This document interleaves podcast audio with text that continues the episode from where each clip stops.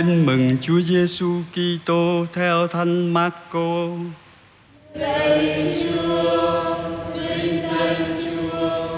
Khi nghe dân chúng hoan hô, Chúa Giêsu vào thành Jerusalem lên đền thờ và sau khi đưa mắt quan sát mọi sự, lúc trời đã xế chiều, người ra về Betania cùng với nhóm 12. Hôm sau khi thầy trò rời bỏ Betania, người thấy đói và khi thấy ở đằng xa có một cây vả nhiều lá, người đến xem coi có trái nào không. Nhưng khi lại gần, người chỉ thấy có lá thôi, vì không phải là mùa có trái. Người phán bảo cây vả rằng, cho đến muôn đời sẽ không còn ai ăn trái của mi nữa. Và các môn đệ đã nghe người nói.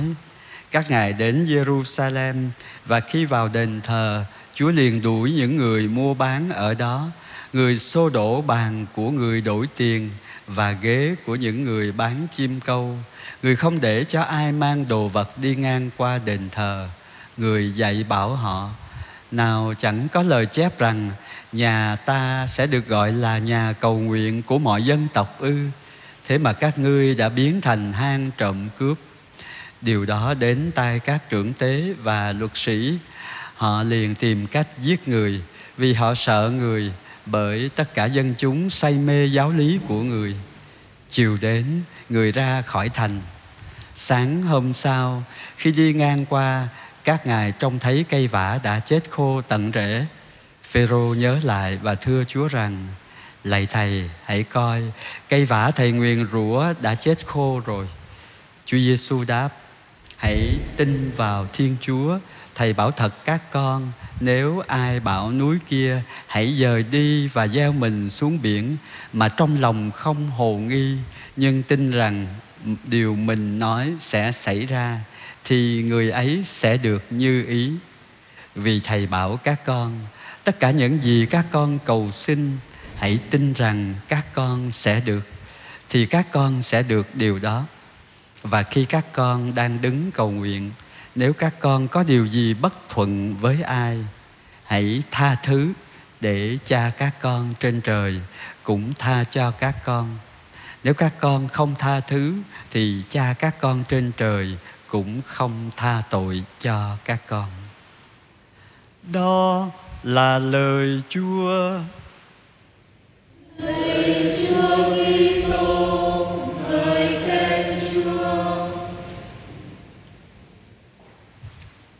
Có thể nói hoa trái và cầu nguyện là hai từ khóa của trình thuật à, phúc âm theo thánh Marco mà chúng ta à, vừa nghe. Một ngày sống của Chúa Giêsu à, trong đó có chuyện cây vả. Nhưng mà khi Phêrô nói về cây vả bị thầy nguyền rủa không có trái nữa à, thì Chúa Giêsu lại hướng môn đệ qua cái việc lòng tin à, lòng tin khi cầu nguyện. Kính thưa ông bà và anh chị em Có những người à, ít cầu nguyện Hay thậm chí không có cầu nguyện bao giờ. Nhưng mà khi nào họ à, có có chuyện Mà vượt quá cái khả năng của họ Khi họ đối mặt với một cái vấn đề à, Mà ngoài tầm kiểm soát Bất lực Bây giờ họ mới cầu nguyện. Tất nhiên họ cầu nguyện vì họ tin rằng à, Chuyện này ngoài khả năng giải quyết của con người Chỉ có Chúa à, người tính không bằng à, trời tính. À, khi đó họ có lòng tin. Có thể là lòng tin đó không thường xuyên. Có những người không cần nhờ đến người khác không cần nhờ đến trời. Họ có đủ năng lực năng lượng tài lực và vật lực để mà giải quyết các vấn đề trong đời sống cá nhân cũng như là gia đình của họ. Cho nên họ không có cầu nguyện. À, đời họ chỉ gặp à, thành công nhưng mà có chuyện gì đó xảy đến à, những chuyện trong mùa dịch à, mà đồng tiền cũng có thể không kiếm ra được cái oxy để thở, thì bây giờ người ta mới à, nghĩ đến những cái đấng thiên liêng mới chạy đến những phương thế tâm linh giúp chúng ta.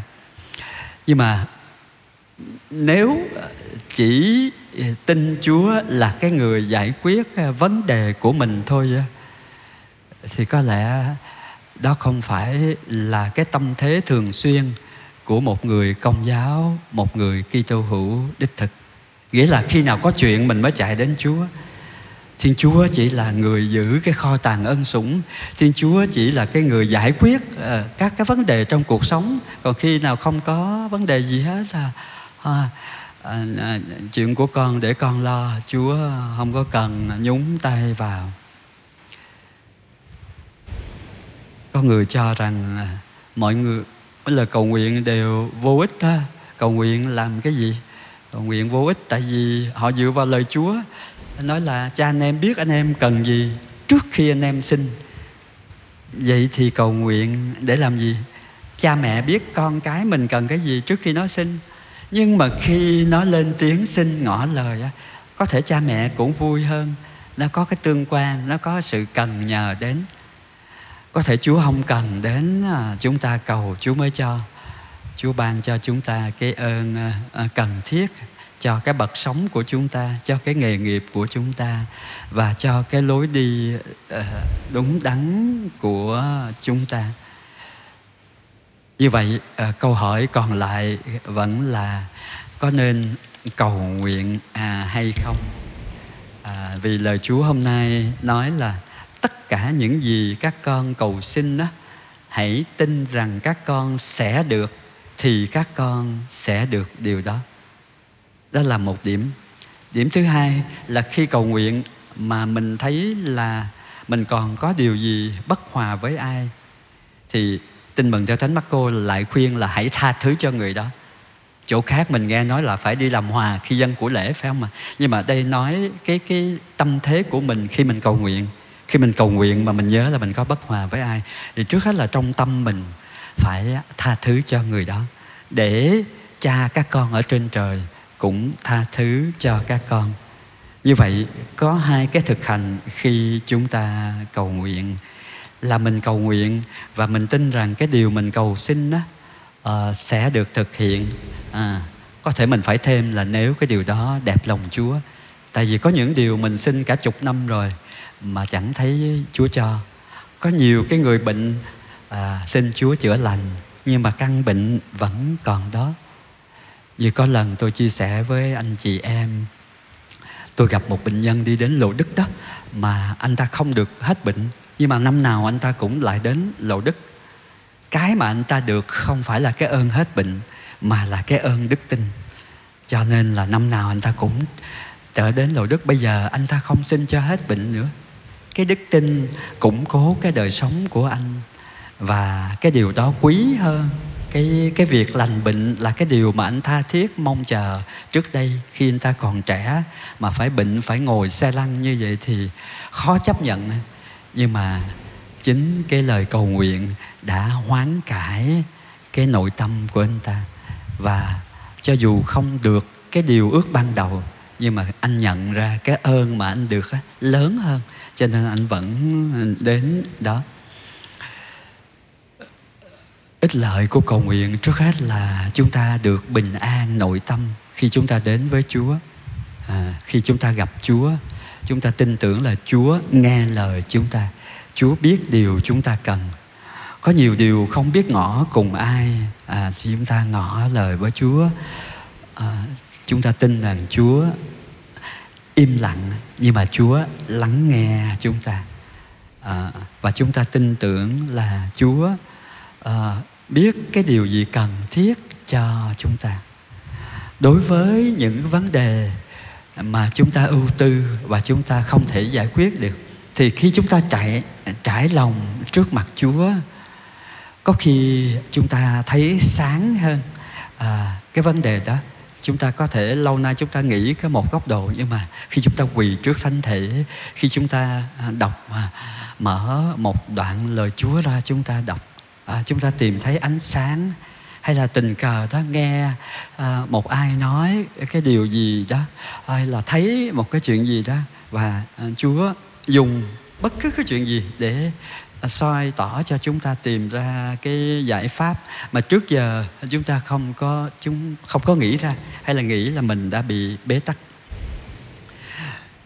Cái điểm thứ ba ít lời của cầu nguyện là khi cầu nguyện á, chúng ta phân biệt được giữa cái điều tốt với cái điều mà ngay trong hiện tại có thể là cái ý muốn nhất thời của chúng ta à, anh chị em nào đi linh thao thì sẽ biết ờ, khi mình ờ, phân định à, gọi là các nguyên tắc phân biệt thần loại là giữa điều tốt với cái điều tốt hơn thì chúng ta được thúc đẩy để chọn cái điều tốt hơn nữa.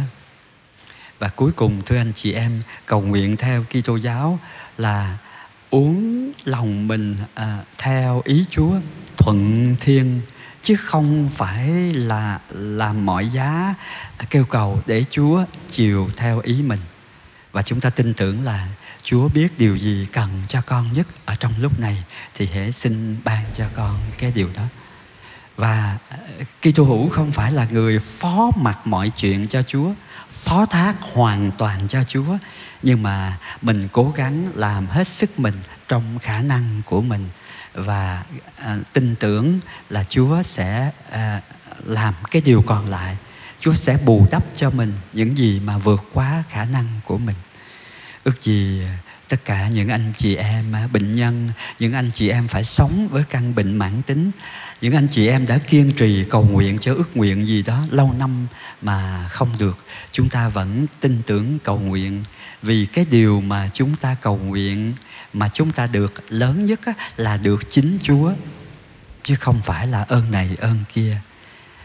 Lẽ nào cha các con à, không có ban thánh thần cho những kẻ kêu xin người sao? À, thì cái đó là cái hồng ân à, nền hồng ân gốc mà nó sẽ phát sinh những hồng ân khác. Chúa Thánh Thần vẫn hiệp hành trong đời sống của chúng ta. Không chỉ có bảy ơn Chúa Thánh Thần đâu. À, Đôi khi chúng ta quá tập chú vào cái ơn chúng ta muốn xin Mà chúng ta không đủ tỉnh thức Để nhận ra cái ơn Chúa đã ban cho tôi rồi Hãy nhớ đến một ơn lành hôm nay tôi đã nhận được và hãy cảm tạ Chúa hợp với hy lễ trên bàn thờ. Dâng những ước nguyện còn lại để cho Chúa tính. Tiếp tục kiên trì cầu nguyện trong tính thác nhưng mà cũng hết sức tìm ra giải pháp hướng đi cho cuộc đời mình dưới sự soi sáng của lời Chúa. Lạy Chúa, xin dạy chúng con biết cầu nguyện để chúng con gắn bó với Chúa và tiếp nhận thánh ý Chúa trong tinh thần vân phục và niềm vui. Amen.